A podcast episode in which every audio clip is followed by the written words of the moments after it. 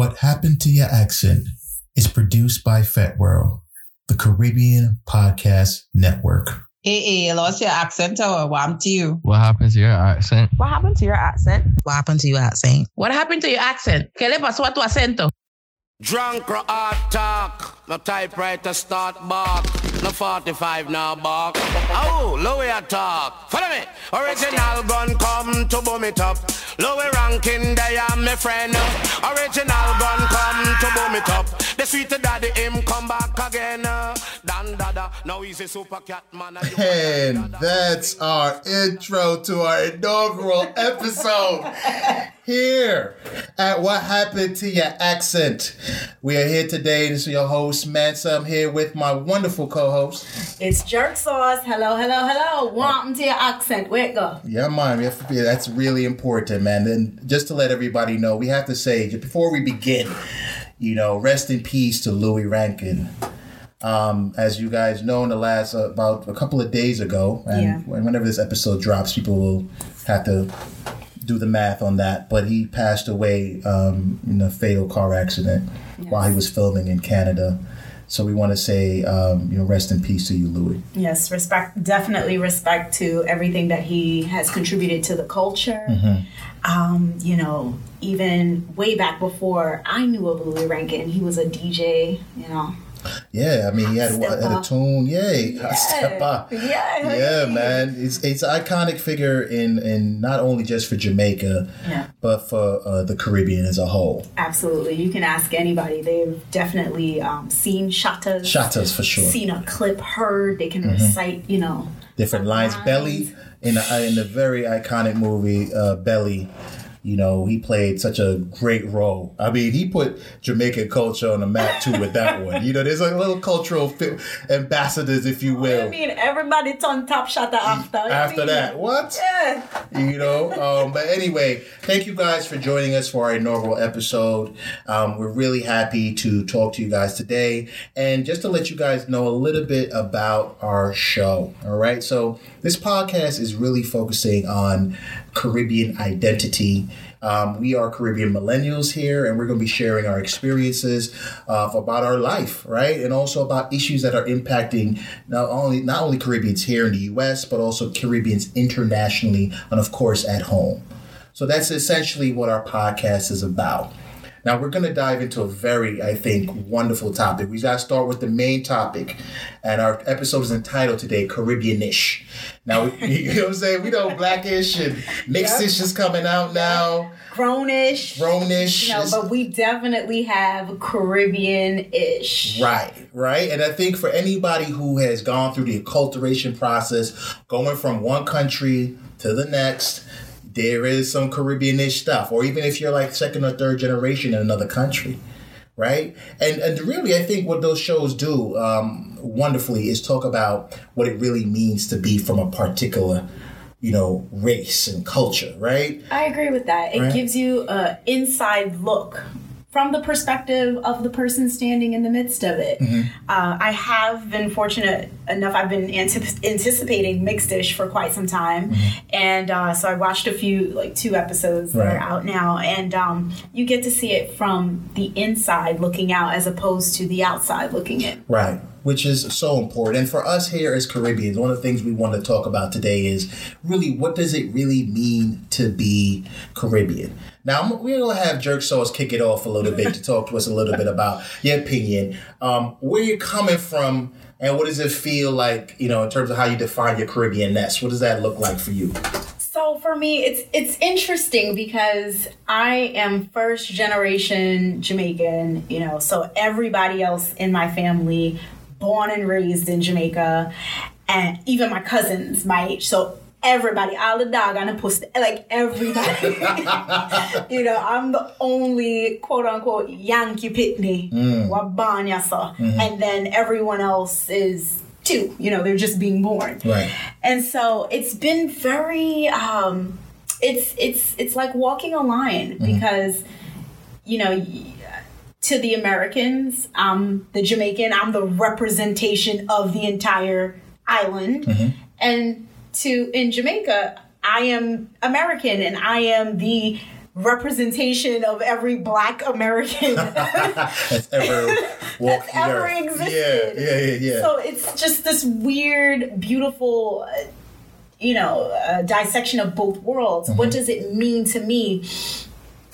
It means, for me personally, I feel like I have a uniqueness mm-hmm. in different circles. Right. So when I was with my American friends, mm-hmm. or even when I'm with my Soka family, and they're all from different Caribbean islands, mm-hmm. I'm still the Jamaican girl. They are still expecting me to bust out pam ed top and do all of those things. Right.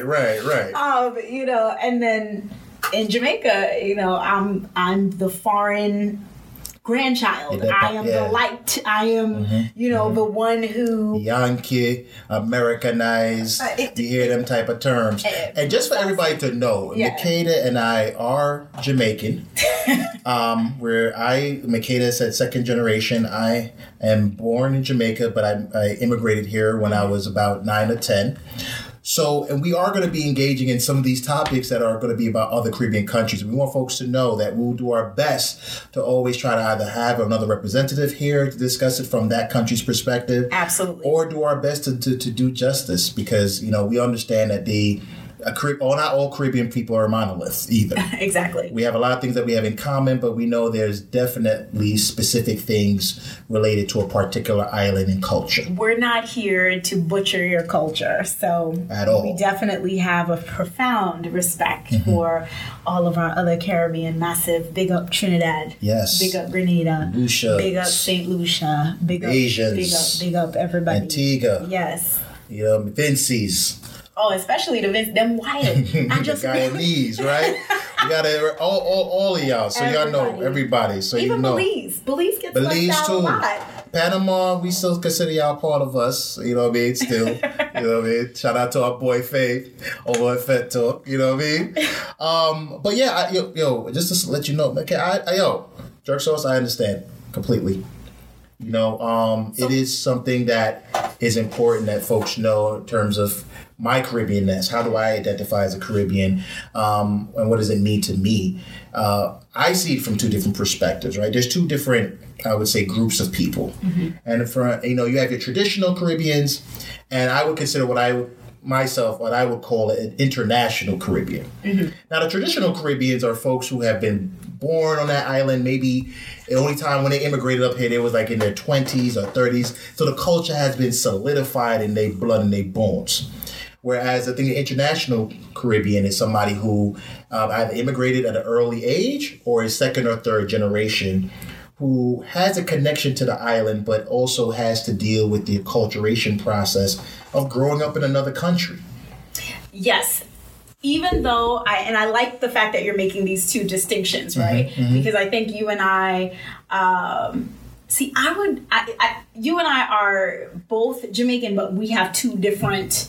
Mm-hmm. ideas, but yet we have a profound similarity. Right. So yes, traditional versus international, but I do feel like there's a spectrum. Right. Not to put you in a camp, right? But there is a spectrum here. That's so true. Thank you for noting that. Yeah. So not that you just fall into any particular camp, but you are on a particular spectrum when it comes to being super traditional. Yes. Right? Versus, and it's funny enough you say that because at first when we were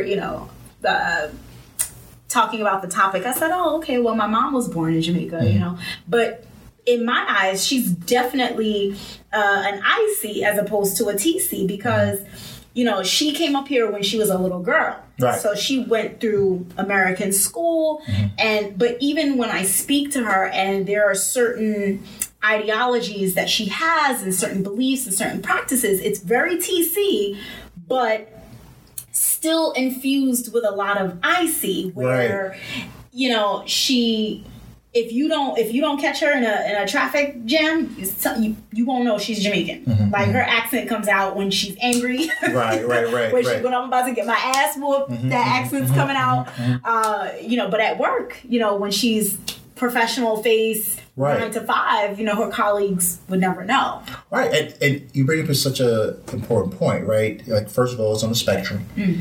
So everyone's way they identify in terms of the Caribbean-ness is either there's these different combinations that could come up.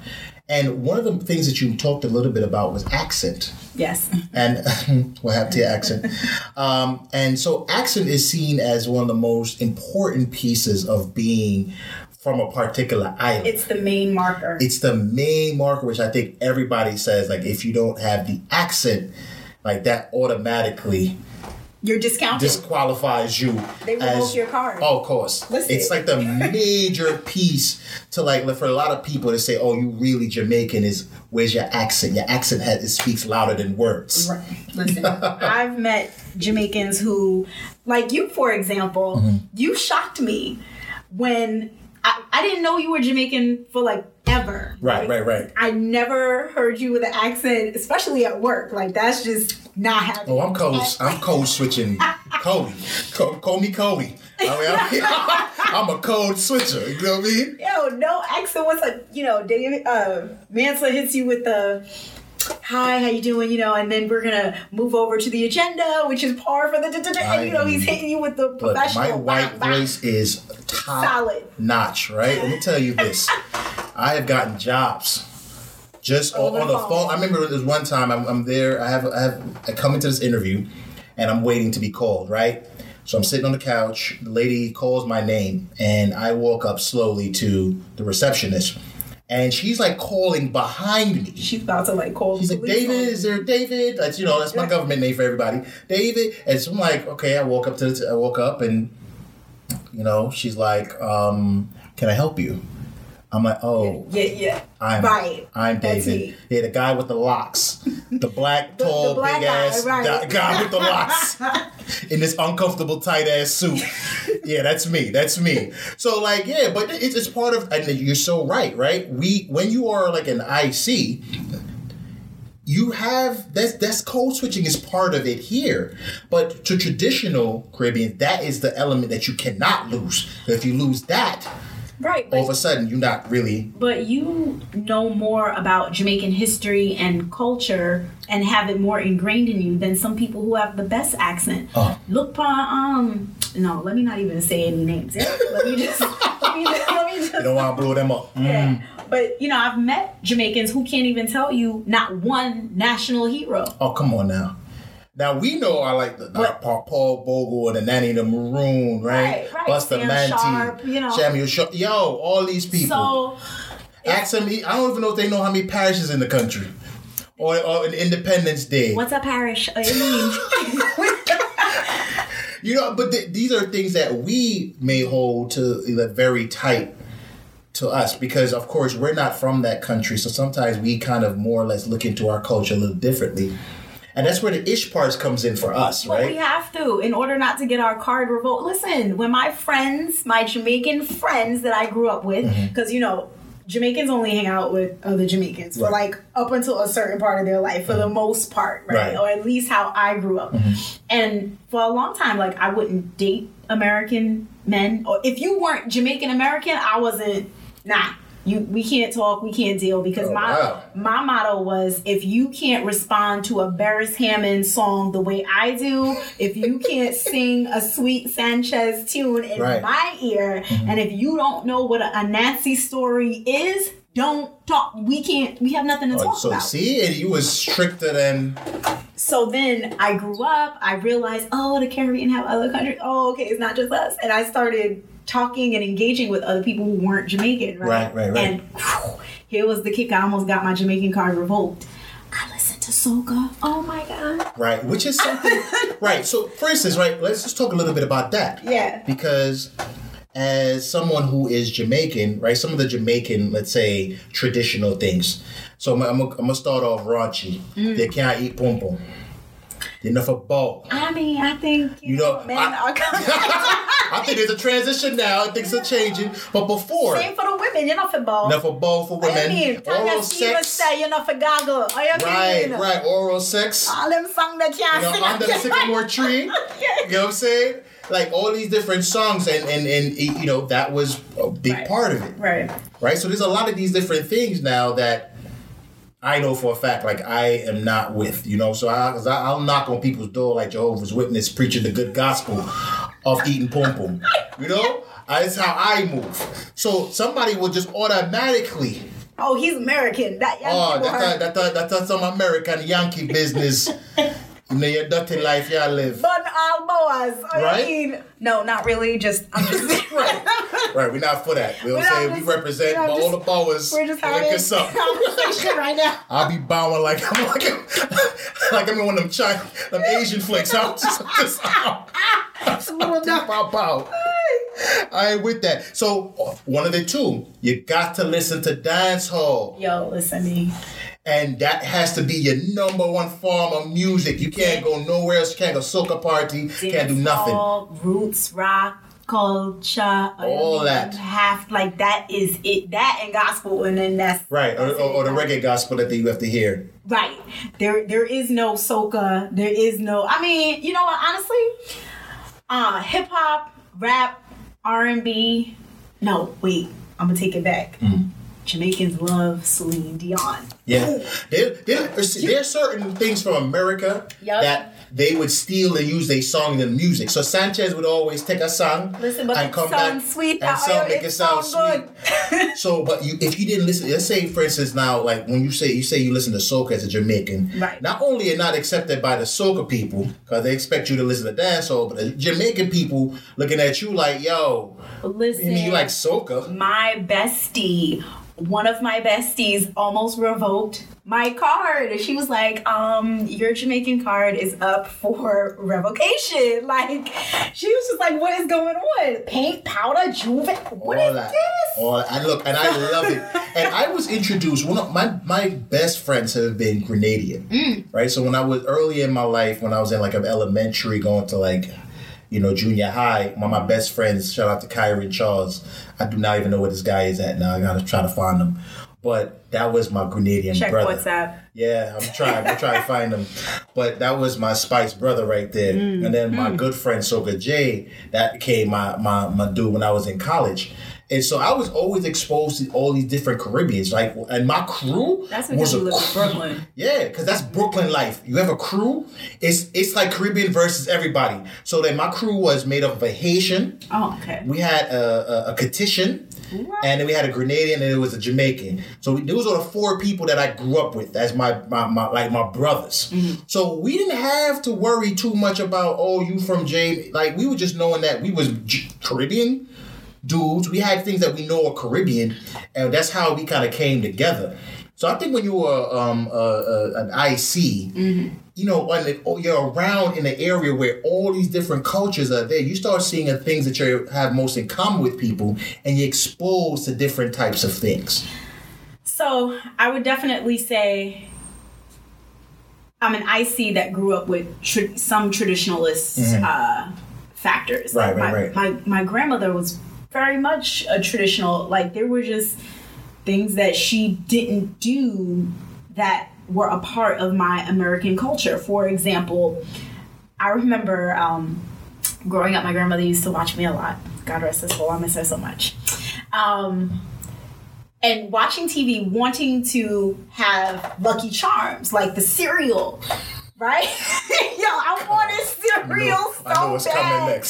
I know what's coming next. Son, we all been there. Granny would bust out with the corn meal porridge. Like, yo, my friends at school, in elementary school, they grew up, they would come to school with the little cute Lunchables and shit. I had a bully beef and hard-dough bread sandwiches. Listen, nice, no? My parents were mean with the hard-dough bread sandwiches. Yo.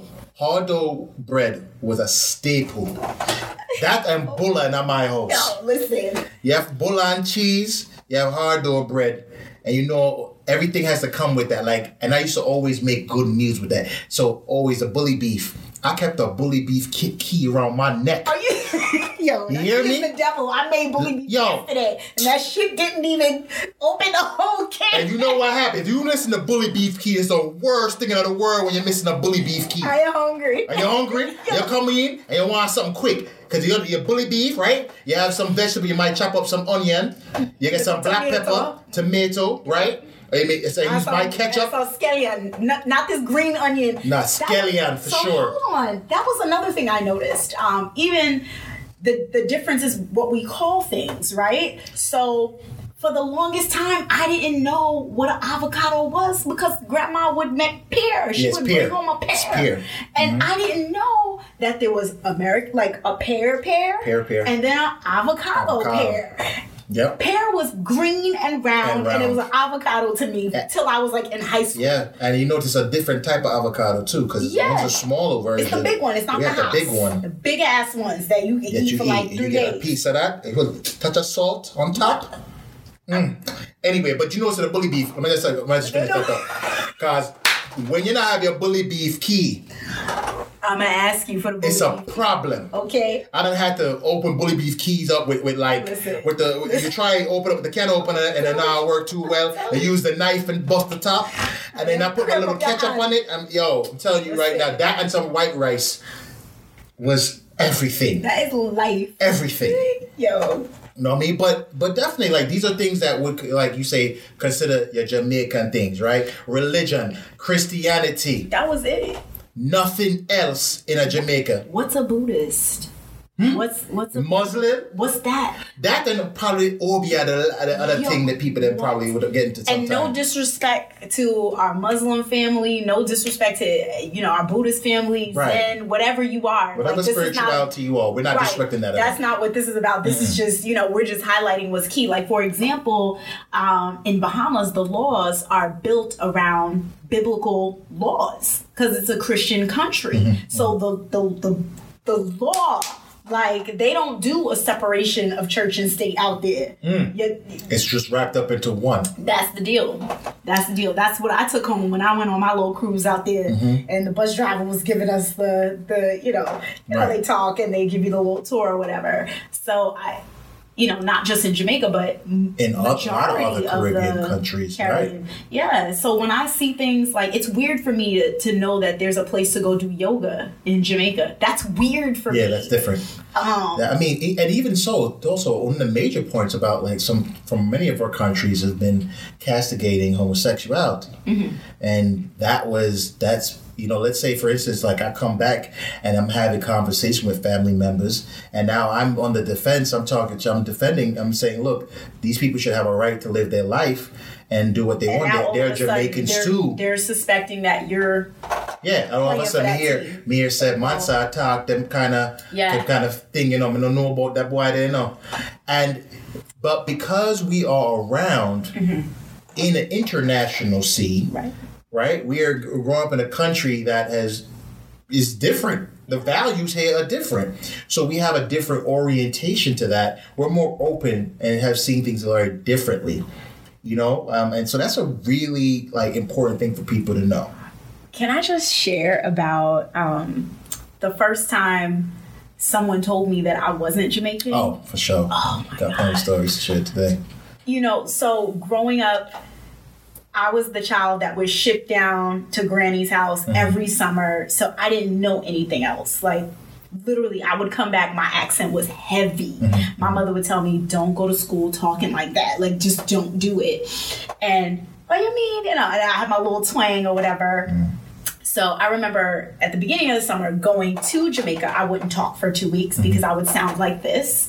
And then coming home for 2 weeks, I wouldn't say anything because I would sound like super Jamaican, right? Mm-hmm. So I remember when I got to college, so where I grew up, very different from Brooklyn, we didn't have I didn't know a lot of other Caribbean people. Everybody was Jamaican. Everybody. Like, that was it. And so I remember when I got to college, and I thought college was going to be like high school. So I went, found CSA, and I remember that I remember saying, I'm Jamaican, but yeah, you know, yadi, yeah, feet, yeah. Y'all firing out. Oh, you mean y'all young kid? You're not. And I was like, wait, what? I'm sorry, excuse me? What I didn't realize was there were a lot of transfer students, international transfer students, who were my age. They obviously, we were going to the same college, right? Mm-hmm. So they were from Jamaica, not oh, they were up here for a while, then they decided to come to college or whatever, they waiting on their papers, whatever. No, like when they go home for vacation, for spring break or whatever, right. They going home to their parish. Yeah, they going to Clarendon, they going to Manchester, they not going to New York like I am. Mm-hmm, mm-hmm. And so I remember like not going back because I didn't feel a part. Like for the first time, I did not feel a part of the very cultural connection. Like I did not feel wanted or welcome, and that shit hurt. I was cut. I was like, I'm sorry, excuse me? Like, I never heard that before. Yeah. I think we all experience that, especially when going back home. And you get to the country, and it's like there's a slight, everyone's like slighting you. There's certain statements that people would make. Oh, right. You know, the little things that they would say, like, oh, yeah, well, you're Americanized, no, so... I'm used to that, getting that in Jamaica, to be in America and hearing that shit, I was like, I was like, excuse me? And I've run into people like that, where, they say, oh, you're not really Jamaican and all that. And that's fine. I mean, I think you have a right to your own opinion about what makes me a Jamaican or not. But here's where I think the opposite, the issue that I have then. So what happens when somebody wins a particular award? Or they become very famous for doing something. All of a sudden now, this guy Jamaican, you say, yeah, I'm from St. Elizabeth or something. Listen. All of a sudden now, this person is you.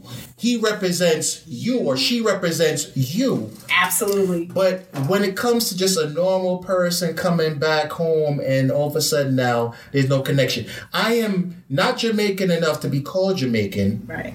I'm called a Yankee, but I am Jamaican enough for when you need some money. Listen, when them I WhatsApp you for the little credit pan Digicel. Or the barrel I want you for send on. I even had a cousin ask me for PlayStation the other time when PlayStation popular. I'm Mr. Bridget, what a TV you gonna use for play the PlayStation? Because last time I come down, I'm that lock up already.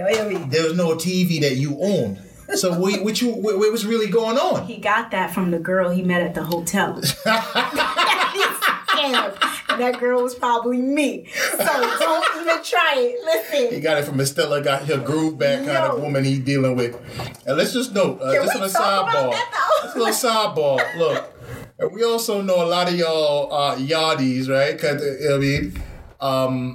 are doing really good jobs of finding your ways up to the country. You know, Trump nosed up you for coming to America. You coming here one way or another. Whether it's blowing the back out of a nice, wonderful white woman who's going through a divorce. You revitalizing that life and getting your papers, and I respect that. So keep doing your thing, son. You're lucky we don't got the gunshot going off for y'all right now, because that is gangster. I had so many stories I'm hearing now. That's how they're getting up here. Now? Because Trump is, before they was doing it, but now that Trump has put a lock on things. Everybody getting married now. Son, man, people are making moves. That hotel is booming.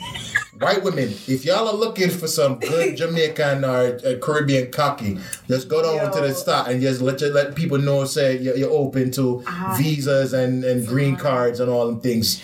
Listen, I tell all of my American young ladies who are, I'm going to Jamaica, I'm going to go visit. I said, listen to me, don't come back up here with nothing you didn't pack in your suitcase. Then next thing you know, I'll check up on them via WhatsApp. Hey, how's your vacation? You having a good time? The place is beautiful. Oh my God, I met this guy. There's always a guy. Listen, I would tell him, sis, he got a family of 3 down the road. Don't do it. Listen, man, we not gonna lie about that. Look, that's a whole nother topic, But that's another show. But definitely, those are some of the things that we want to say. Like that we can't be Jamaican or Caribbean enough for you to reach out when you need help with something. Mm-hmm. I think what the problem is that people just don't have the ability to see things from an international, global perspective. Mm-hmm. We are now at a time where the world is no longer just local and national. We are all intertwined and interconnected. Countries, it's a global market. Absolutely. And of course, I think what Jamaicans or Trinidadians, Guyanese, people who are living as traditional Caribbeans don't probably acknowledge or recognize is the power of having representation in another country. Case in point, mm-hmm. Trinidad is now has an influx of Venezuelans coming to their country because of the issues that the United States has with Venezuela. Venezuela has issues with the government there. There's been, quote unquote, whatever they want to call it, a coup, or you might want to call it that there's just revolution going on there, whatever the case may be. This has led to an influx of immigrants going down to Trinidad now trying to escape Venezuela. That's a problem. That's an international problem. So Liquor Oil TNT now is having to deal with an immigration problem that they are not equipped to handle. Mm-hmm. What could we have done here as Caribbeans in the United States to ensure that something was happening right with Venezuela? Right. Because we know it's impacting one of our Caribbean nations. And so just if you have a whole coalition of strong Trinidadians, mm-hmm. right? Not no American people, no. Trinidadians living here, maybe you can go and talk to your local official. Right. Talk to your senators. Talk to your House of Reps. I think, our charge or a part of our responsibilities as IC is to, yes, build your life here. You were born here and this is what you know.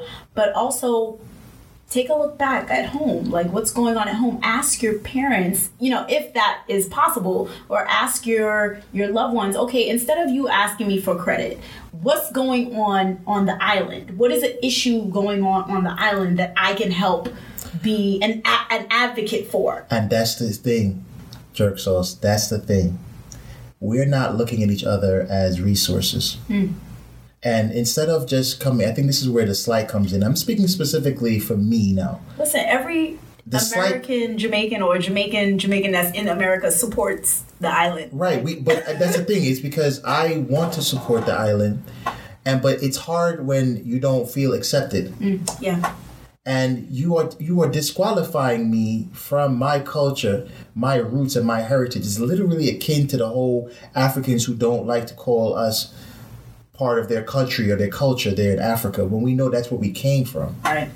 And I think people don't understand the traditional Caribbeans. Sometimes there might be some level of jealousy because they think you have it better. And maybe sometimes, 9 or 10 times you do, You do. We're not maybe dealing with the crazy poverty that's down in certain countries, but there are things that I miss mm-hmm. about my country mm-hmm. of origin. Mm-hmm. There's things that I know that I would have benefited from if I was around it. You think I don't want to stay? I wish I was there more because I wanted to be closer to some of my family members down there. Mm-hmm. I think there's a part of me that was missing because I didn't get the opportunity to go down there all the time. I definitely agree with that, and I felt the disconnect as of recent because, like I mentioned earlier, I used to go down every summer, and then that stopped at a certain age. Right. And so when you're not going as frequently, you have these distant childhood memories, and mm-hmm. sometimes for some people, because unlike myself, one of my besties, shout out to Kate Gal Kiv. She is very connected to her relatives in Jamaica. Her mom goes down there frequently. She talks to her cousins down there all the time, so her connection is still there, whereas mine has dissipated for a number of reasons. Mm-hmm. But I'm slowly starting to realize, okay, well, when my parents transition, what happens to the things that grandma left behind? What happens to the land? What happens to, the house? What happens to all of these things? And is it a little selfish of me not to take a look back and say, okay, is there something I can do to help? Is there, maybe we should start building on the house down there. Maybe I should help advocate in the parish for whatever. Right. What is my role in all of this? And it's connected to, your identity and that you're working through it. This is a process that everyone has to go through. If you're Caribbean, and I think this happens for anyone else too, in other countries as well, not just Caribbean folks, but if you're the German, you know, or your French. Maybe these are things that you go through. I think everyone goes through it as well. But then, okay, so that's a good point, right? However, I feel like it's not safe because I talk to my dad often. Yeah, talk to me about the safe part. Yeah. I talk to my dad often, and you know, he recently retired, and I remember years leading up to the retirement.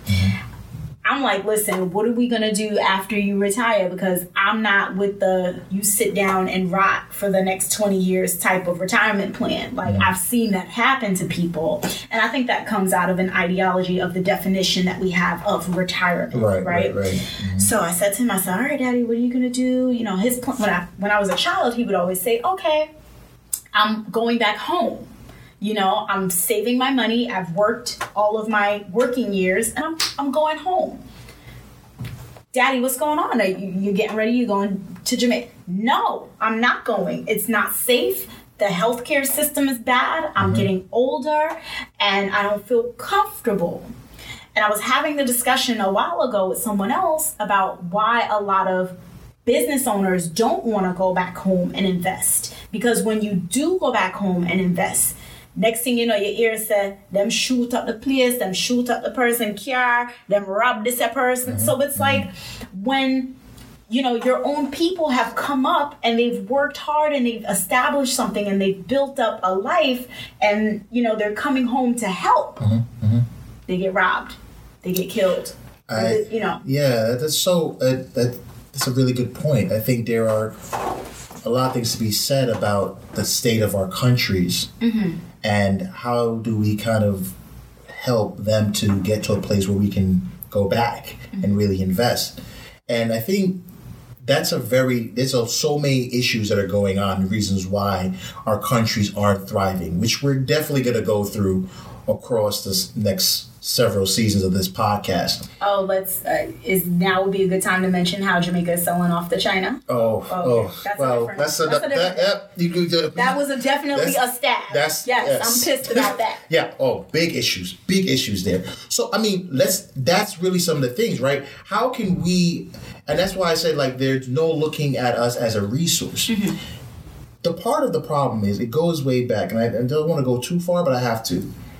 With slavery and colonialism, we've been taught to work against each other as a people, not look at each other as assets. One thing that I recognize about the Jewish community is even though they have their own particular feelings about the Jews that are Americanized and the Jews are here, in their country, they stick together.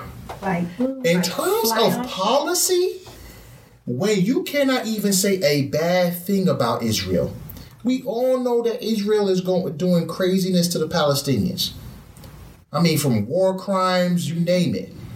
It's damn near South African-esque, if you ask me, what's going on in that country when it comes to Israel and Palestine. But no one can even make a comment about it here in the U.S. And we know the U.S. is the one that's keeping Israel going. They get so much trade done, the money, resources, military, you know, weapons, things of that nature, that what keeps Israel safe. But no one's... So you get what I'm saying? You get what I'm saying, Jerk Sauce? People don't realize, say, yo, we have to utilize our... There are millions of Caribbeans here in America. We don't mobilize the way they do. We don't protect our Caribbean nations the way they do. We can't even stick together about having one carnival instead of a carnival and a party. Come on. Sidebar. That's not a good sign. Not a good sign. On any level. But, you know, that's still reflective of the things that we do here as Black Americans. So switching over a little bit out of, you know, our Caribbean space, right? And being a Black American, the same is to be said. You know, we can't even get together on one thing. Like, we're going to boycott. What is our agenda? We're going to boycott Waffle House. Boom. We can't even all do that. And that's the problem, I think, And I think we as Caribbean millennials, especially ICs, are in a different space. We think differently about the world. We see things very differently than everyone else. And I think we are actually the ones who can actually unify a lot quicker than a lot of other folks. I agree with that. I think because I look at my group of friends And I have from, like I said, Panamanian. I have people from Trinidad. I have folks from Grenada. You know, I have this large group of people from different islands mm-hmm. that I considered my brothers. And we can get together and do some stuff here. Now, this is kind of unheard of in, like, the Caribbean. I mean, they have all the different coalitions out there and stuff like that. But it's, like, mostly unheard of that folks are doing it like that. And also, the fact that we're millennials, too. Mm-hmm. And a lot of us now have benefited from our parents' hard work and labor mm-hmm. by being able to go to college and become educated. I will definitely say that is one Caribbean or Jamaican stereotype that I will wear proudly. Mm-hmm. You must be Jamaican. You got more than one job. You got 3 jobs. Mm-hmm. And they send their kids to school. Schools are most important. Education. Education. If your mother don't know how to read, but she will have to know how to read. I will say this because, you know, I realize a lot of our conversation, it may sound like we're bashing Jamaica, and that's not it at all. Mm-hmm. We wouldn't be sitting here if we didn't have a love for our country. And yes, I'm going to say our country because we do have roots. Listen, in the country as well. I now got my TRN number. Mm-hmm. Land is getting transferred. I have to pay taxes, so you can't tell me nothing about it's not my country. I own land in that country. The people don't own land in there. So I push it back. I rail against anybody. You can't tell me what to do in terms of my identity and how what I consider myself. Which brings us, so we decided, as hosts of this show, we will take on a task. A very tough one. Right? So the task for us, I'm going to give us about a year, right? 12 months. Our task is to apply for our Jamaican citizenship. That is the task, and we're putting it out here because, you know, once you put stuff out, you know, people are going to be like, what happened in that citizenship? Yeah, word. They're going to hold your foot to the fire on this one. What happened to it? So our task is to apply for our Jamaican citizenship over the next 12 months. It may take some time, but I think we can do it. And what would you say, what importance or what significant value would that have for you obtaining your dual citizenship? Well, it really signifies my dedication to the country and to seeing that we protect it here, you know, abroad and it within the country as well. And for me, I think that just, you know, people say citizenship is not about a piece of paper. I think I've been a citizen. This piece of paper does not do that for me, but it is something I can show and say, look, certified here. You can't tell me nothing at that point in time. Right. I have my dual citizenship.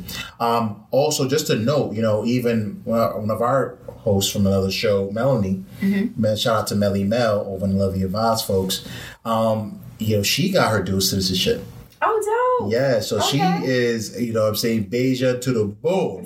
And she will fight anybody for disputing that, you know? Even on, you know, anything that she does, it's so Beja-oriented. Mm-hmm. And I love that. You know, we can still, you don't have to be born there.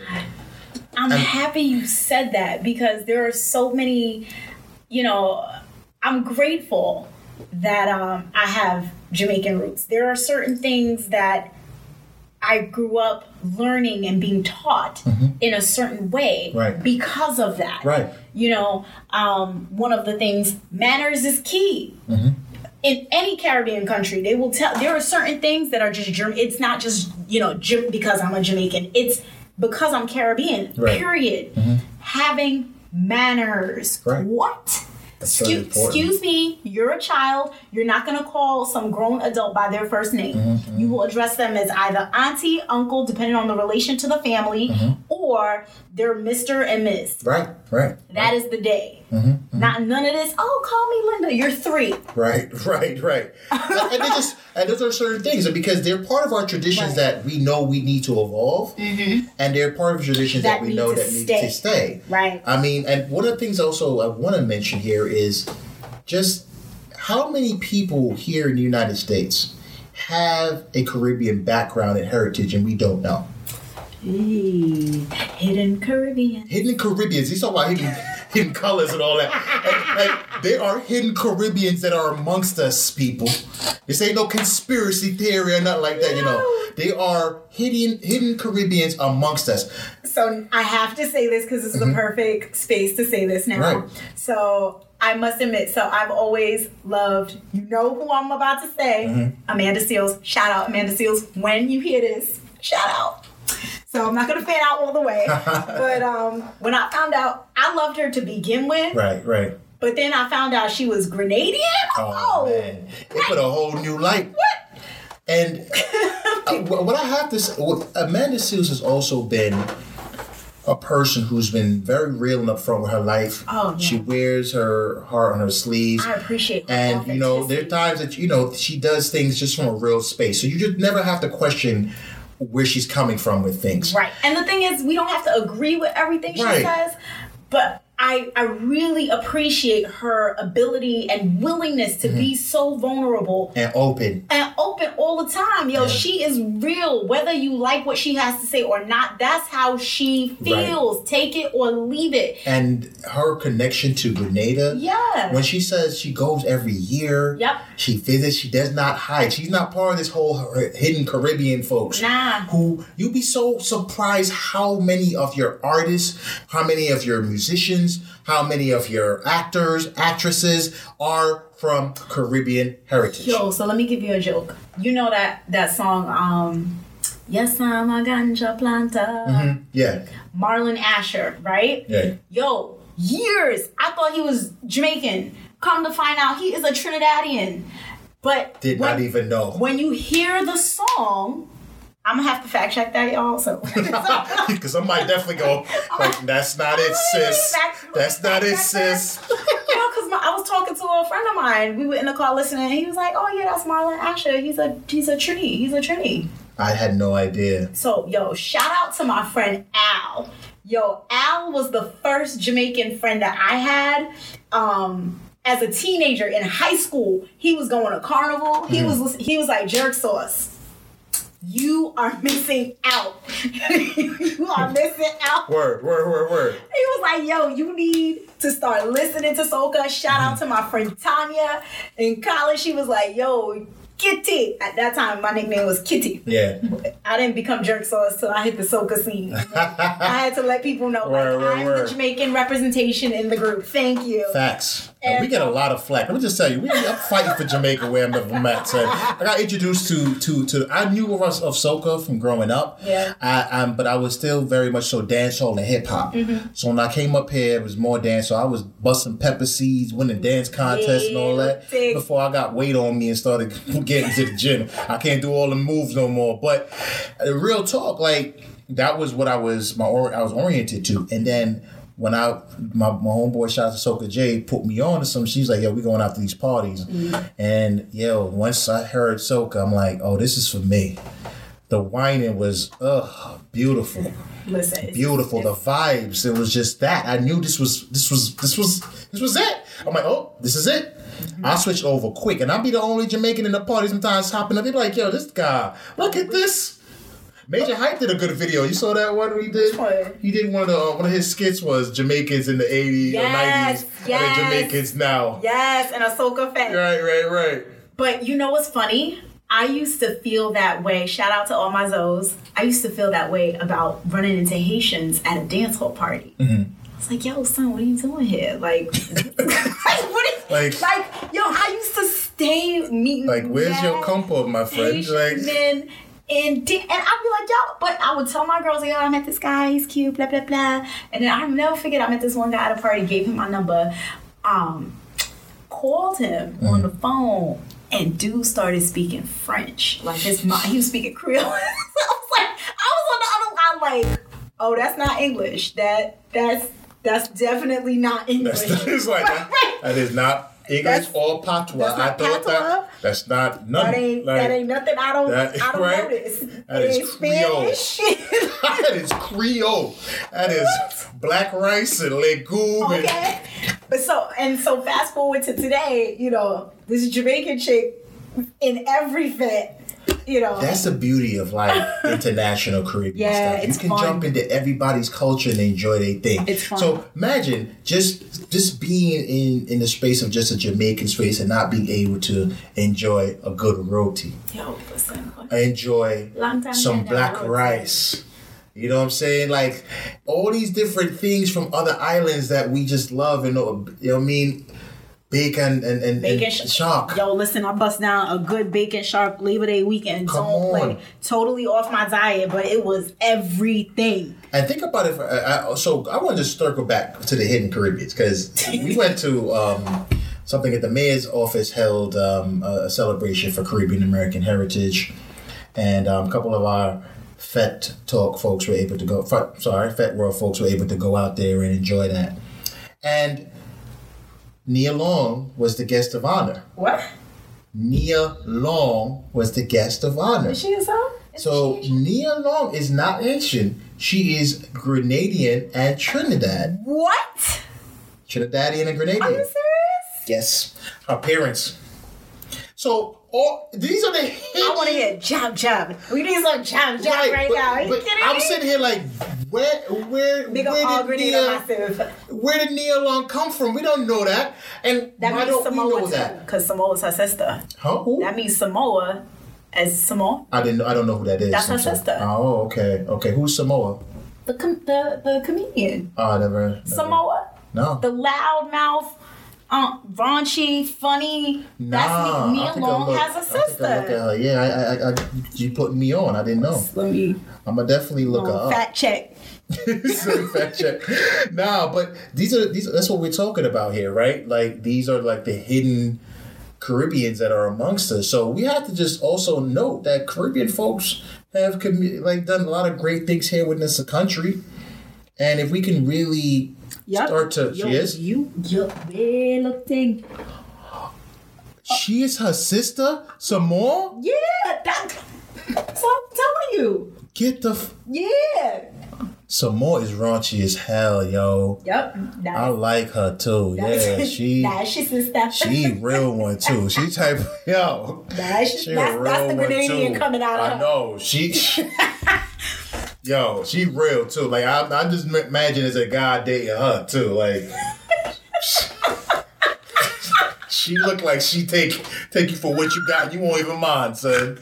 That's a real one right there. Some more. Oh, shout out to them, man. But yeah, like, so, you know, and just kind of wrapping up here. Yeah. I think what we're saying here from all the different pieces of the puzzle is that first, as a Caribbean person, it's important to know, stay connected to your cultural heritage and your roots, you know? And, you know, basically take care of your thing. And so before we wrap up and head out, you know, we have to head out on a bright note. So I wanted to pull up a top 10 list of things that connect all Caribbean people and that make us Caribbean-ish, right? Yes. So I wanted to highlight some Caribbean-ish feeling, Caribbean-ish things that we all experience. Mm-hmm. So number one. We're loud and proud, okay? Ooh. We're never home, but always rapping. Facts. Yo, flag wearers. What? Listen, when I was growing up, yo, let me just tell you, I used to have a Jamaican flag in the back, out of back pocket, like I was a blood or crib. I can't do it. I'm telling you, son, I was flagging. I'm telling back in the day, son, yo, I was known on my SUNY campus as the angry Jamaican. I cannot. I used to walk around, I had no smile on my face, Jamaican flag hanging. What's up? Why'd you have to? I don't know. It was just let people know where I stand on things. Angry though. They called me, yo, I remember, I didn't know that was my nickname till this girl I was talking to. Yeah. And she was like, yeah, so you're the angry Jamaican. I said, wait, what was... I said, that's... You gave him the white boy She voice? Said, no, they said, everybody knows you. You're the angry Jamaican. You don't ever smile when you're walking on campus. I'm like, gosh, I'm a good guy. Like, where was your Pan-African flag, David? Where was the Pan-African flag? I should have had it on the next pocket. All right. Number two, the barrel ship out yet? Every household there was always a half full, matter of fact, two half full barrels, right there down in the living room in the corner. Yep. Everybody know to pack a barrel. You got to put in all your little school clothes. And look, shout out to Bobby's who done packed many a barrel out here in NYC. Conway. That's the only back of it, but Conway. Come on, and we'll take Conway, definitely. Burlington. Facts. You know what I'm saying? Facts. Oh, Bath and Body Works and the Victoria's Secret scent line. That's funny. Yeah, they set that down. Love Spell, the whole set. You go. You don't have to bring that down. Facts. Number 3, I would definitely say rum cake. Every island have a rum cake. You know, it's a black cake season I come. Yeah. All right, look at dry up. Everybody, yep. And they baking it right now. They got their food soaking. Keeping putting it, soaking it. Also, I gotta say, macaroni pie. Yo, listen to me. Every country, look, I always wanted to see they would do an event like that, like a macaroni pie contest where every island brings it and we have independent judges come. And they're trying to throw me off my diet, y'all. Who has the best macaroni pie across the Caribbean nations? So when I found out that Trinidadians put breadcrumbs on the top of their mac pie, some of them, I guess. Yo, I was shocked. I was like, this shit. The Bajans have also a macaroni pie. They put different. Forgive me. I know I should know the ingredients, but they put different stuff. I think one of the things I heard was raisins. And my Bajan people, don't kill me. If I'm wrong, I'm wrong. But Minosa, you put something different and now you're a macaroni pie than everybody else. Shout out to my Bajan homie, my homegirl, Simply Tiff. Yeah. I'm going to have to ask her. Melly Mel, too. We're going to shout out to Melly Mel. See if Melly Mel could tell us what's in that macaroni pie on the Bajan side. Okay. Number 4. School fee half a pair. Yeah. Listen, true. I cannot tell you. I put many people through. Yo. Through some schools. What? Do you know this is the thing, traditional Caribbeans, listen up. You understand? We're not Jamaican or we're not Caribbean enough, but when the school fee have a pair, who you calling? Fee. Yo, it's funny enough, I met a guy a long time ago, and he was a scam artist. Right? But when he was a scammer, yeah. But when he told me, he was like, yeah, I pay my nephew's school fee. That didn't strike me as, oh, wait, there's some shit wrong here. That don't sound like it's true. But I was like, oh, okay, yeah. Because my homegirl at the time, her husband was paying his little cousin's school fee. They live up here and they in Jamaica. So it's like, that's not uncommon. That's not common at all. This guy was Bahamian, right? So I was like, oh, so you guys do that? And mama said, oh, okay, that's Caribbean shit. Like, yeah, that's Caribbean shit for real. Absolutely. So, number 5. You send the thing yet? Oh my God. And shout out to WhatsApp for making it easier for people to ask you for money. Yeah. And for things. So first of all, I'm mad that I didn't even have to define ting. I just didn't. Tings, we know what tings means. It's money, or them asking for you to send down something that so you should rather just send the money down for anyway. Right. Can you send me down a stove, brethren? What? Here's the thing. We're happy to help. But sometimes I feel like there's like this lack of consideration, which goes back to what the point you made earlier about we have our own lives that we're living and building, and it's not all a better American align with goal. Yeah, I fight for everything you have up here. So it's like, we got some things we're working out too, but not to discredit the hardships that are existent in our Caribbean countries. Yes, for sure. But shit, we got bills to pay too. But here's my thing. Stop saying we're not Jamaican. If we're not Jamaican enough, don't call me for nothing. So that's all I'm trying to say. If I'm not Caribbean enough for you to call a Caribbean, don't call me for anything. That's it. Those Western Union runs were real. Western Union and it's a staple in our community. When you gotta send that, what's that MCTN number? Yep. Everybody asks for the MCTN number. What a cord. It put down a secret on it. Oh, the money for put on the phone. Oh, my gosh. Did you sell credit? Oh, man. Facts. Like gold. Number 6. Make sure you know your book. Let me tell you something. I remember I used to walk through the house and sing and do all kind of thing. I only hope you say you know your book. Yeah. As good as you know the sound. Right. Right. My parents were big on education. My father even went as far as to, he tried to trick me into money. For 2 weeks, he said he was going to give me $5 to get up to over 90 on the test, you know. Mm. So I'm coming in and say, oh, man, I count money, man. 5, 10, 15, 20. I make some money this semester. That's the capitalist in you coming out. Woo! So, yo, I get all grades coming in good, man. So then the next, after he stopped putting the money down, he said, put the money, the test on the table. You put the money down.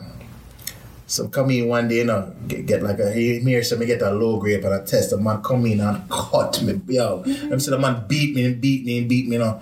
And the man said, well, look, no, say you can't do it now. Here it is. So the man set me up, and I realized the man set me up, and I scam thing is, yo. Look, important to Caribbean people. We would do anything. Education is so important in our culture. It's part of what we do, man. Yeah. But I definitely, even though education is paramount, it's key, it's a cornerstone, I think the type of education needs to be reformed. Because everything we focus on is on doctor, nurse, lawyer, and back in the day it used to be teacher. Right. So those are like the 3 or 4 things. If you're not doing nothing like that, they don't even want to hear you. Fact. What you do? You're maybe engineering. Yes, you can't get away with that. Right. Yeah, they don't respect. Caribbean people do not respect none of that. And if you're not doing those 4 or 5 especially staples, when you're up here. Oh. And when you're in Jamaica, it's like if you're gonna be an artist, like if you're a DJ, then fine. Mm-hmm. I don't think we pay much homage, and it's unfortunate, to our fine artists, right? Like our painters, right? And I'm still waiting to see a Jamaican woman win the gold medal in gymnastics. As much gymnastics as me see in a dance hall party. True. Me want to see one Jamaican team. Gymnastics team. Yeah, man, we should be on top. Yeah, flip off. I mean, people are swimming in the river and all them things. Yo, with the current. We need a swim team. Come on, son. We need to get with it. So you gave us a beautiful segue into...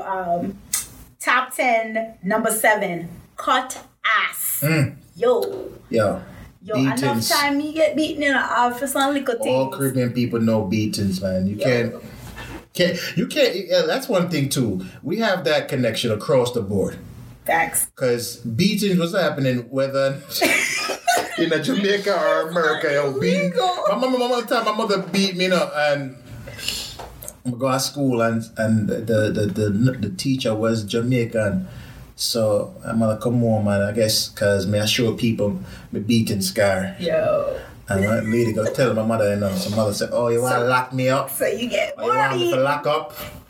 They say, "Well, I beat you with love. Then people are gonna beat you with hate." Yo, Mama Jerk Sauce. Yo, she all a renegade that enough. Yeah. Yo, Goody used to tell me, I used to get beat if I looked at her wrong. So she'd be like, yo, don't look at me in that tone of voice. What the fuck? Meanwhile, I'm cussing her out in my head, you know. Of course. And when she would say that, and on top of that, she was a psych major in school. Mm-hmm. So, the little things, I didn't get beat. I got beat for the little things and not the big things. So every time I thought I was going to get a beating, I didn't. And I was faked out because, you know, the anxiety all day in school. You think you're going to get your ass whooped. And then you get home and it was like, nah. But then that next little thing, the cut ass of life. Oh, man. What I used to hate was when my mother used to do this, she called me. One time in the early in the morning, yo. Had a whole day planned out. Early in the morning, about 9, 10 o'clock, me get a call. My mother say, yeah. So me here, so the neighbor say, we was kicking garbage can down on the block. All right, me and you when we get home. Me and you when we get to home.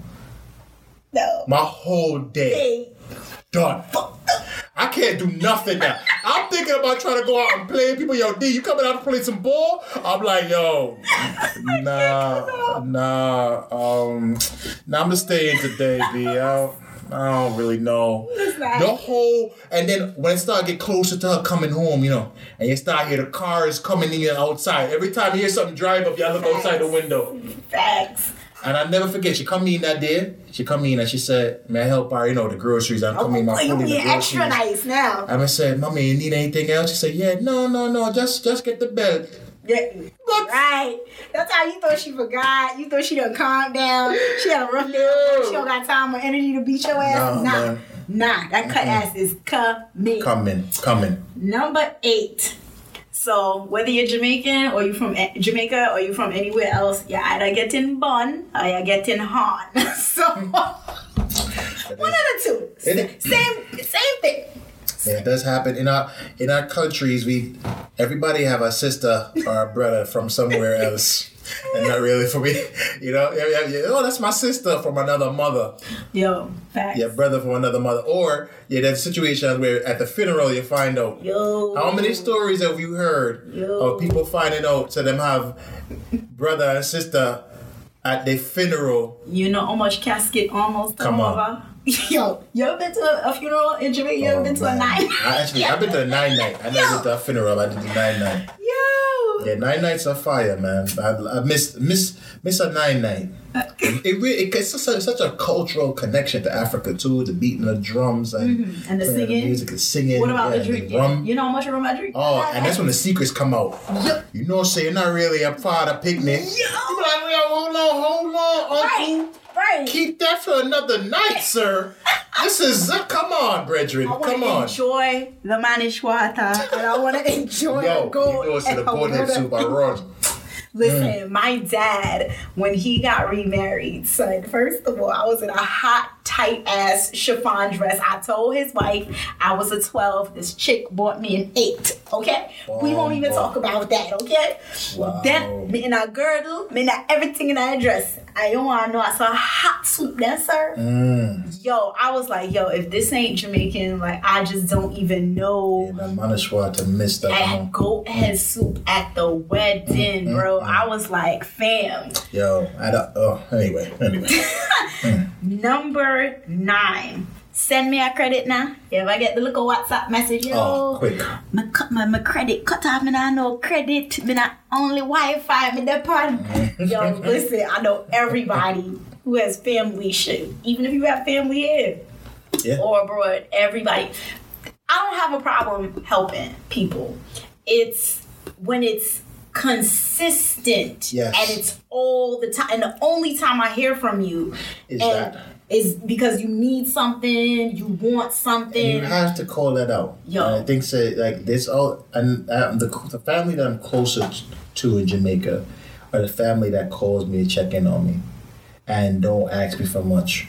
So if they ever run into something, I'm the one actually offering more than I'm actually gonna be given something because you keep asking me for it. It's one of those things, man. Every Caribbean people know, every Caribbean person know about that. You have to know about that. And the credit for the phone that's the most common. That's actually one of the most common requests. You see, when Digicel link up them online thing, and you can just go in and plug in the person. That changed the game. That was technology overall has changed the game. You have no excuse. Not Western Union's closed. It don't matter. Go online. Cash App, Cash App, all these things. Plug it in. So bring us to number 10, and then we have a bonus for the top 10. Colorism. You know, in Caribbean countries, we don't experience high levels of racism as we do here in the States, but colorism it's a big thing. Is huge. And when you look at, I think it's an epidemic. Bleaching. Oh, of course. And I'm not talking about like, I have a blemish. Let me put a little natty nola, and I'm definitely telling my age. Let me put a little natty nola cream. Let me put a little bleaching cream on my spot, you know, to even out my tone. No, I'm talking about 2000 cartel versus 2015 cartel. Like, right. The cartel thing hurt me bad. Listen, no shade to the world boss, big up world boss, you know, so we love you, I respect you. You know? But it hurt. But to see that drastic change, and then the use of,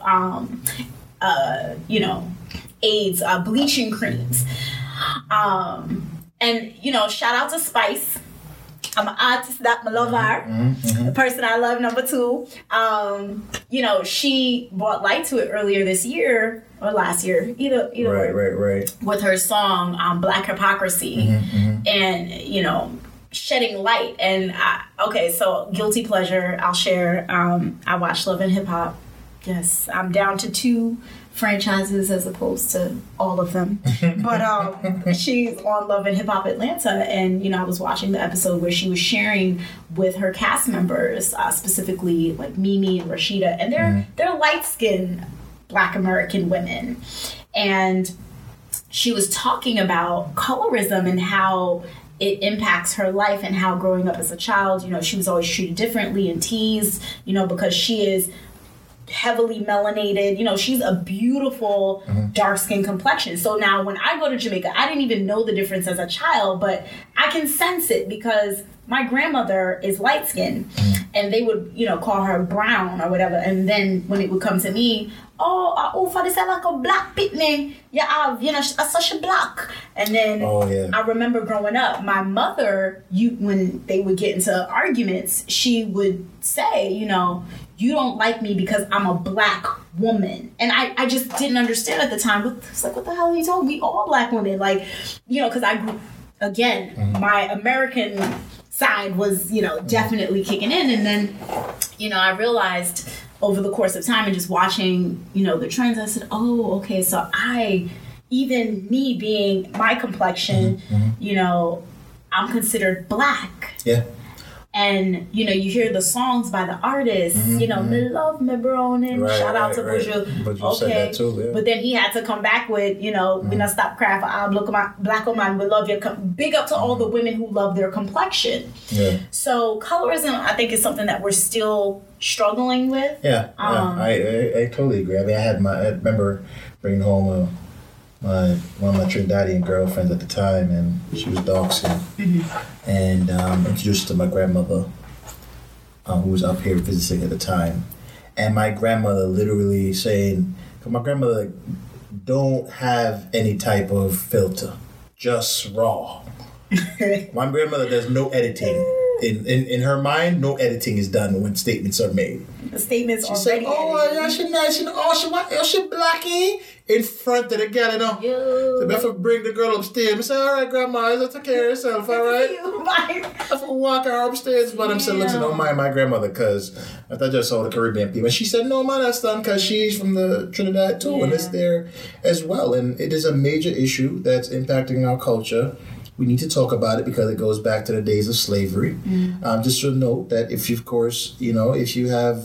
if you're a light skin, it means that your mother was probably somewhere down the line. There was some woman that was raped by a white man. Yeah. So, you know, this love thing wasn't willingly that it happened when it was down there in that form. Right. And so it's kind of a self-hatred thing.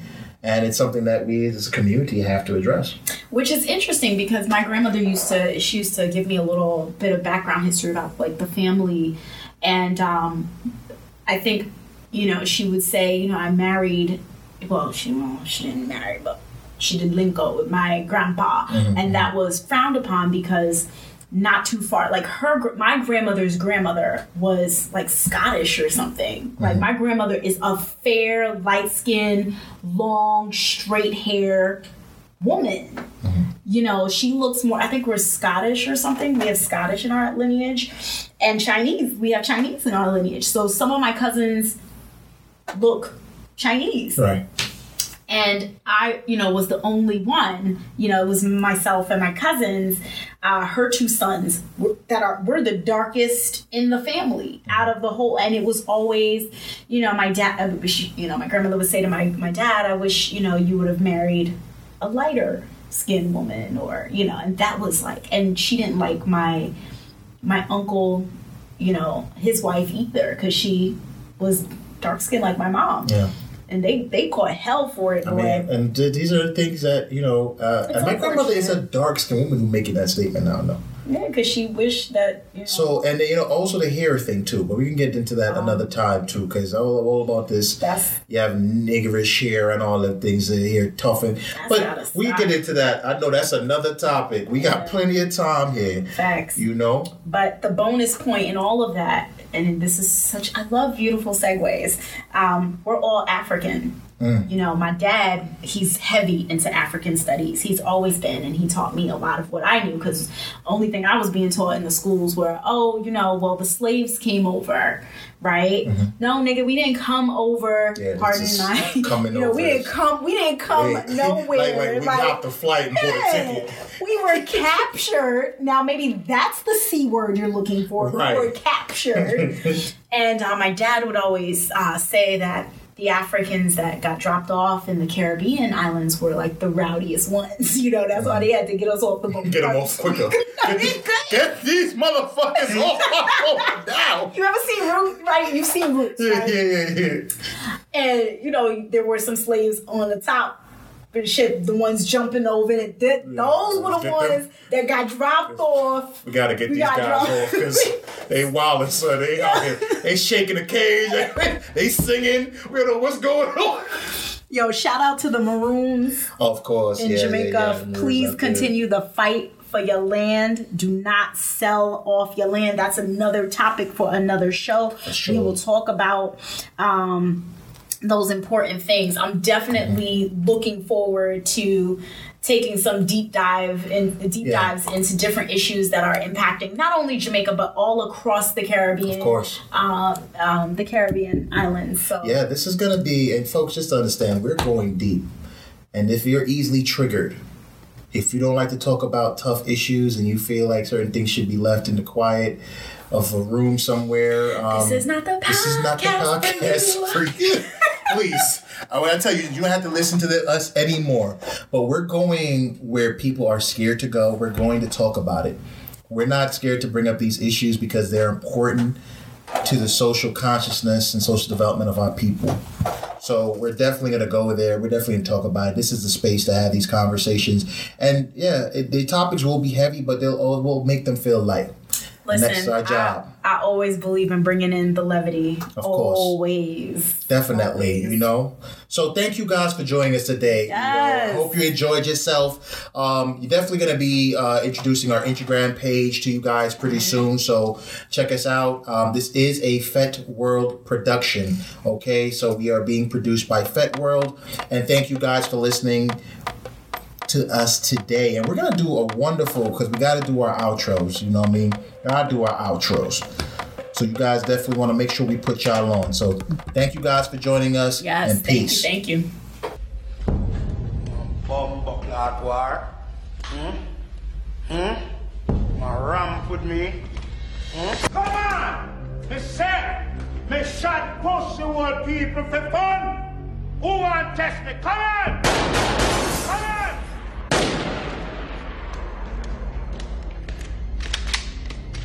No, who not bomber class ramp with? You know me? I am the original Jamaican Dandana. You understand? Jamaican road boy. I don't want to ramp with bomber class me. Come on.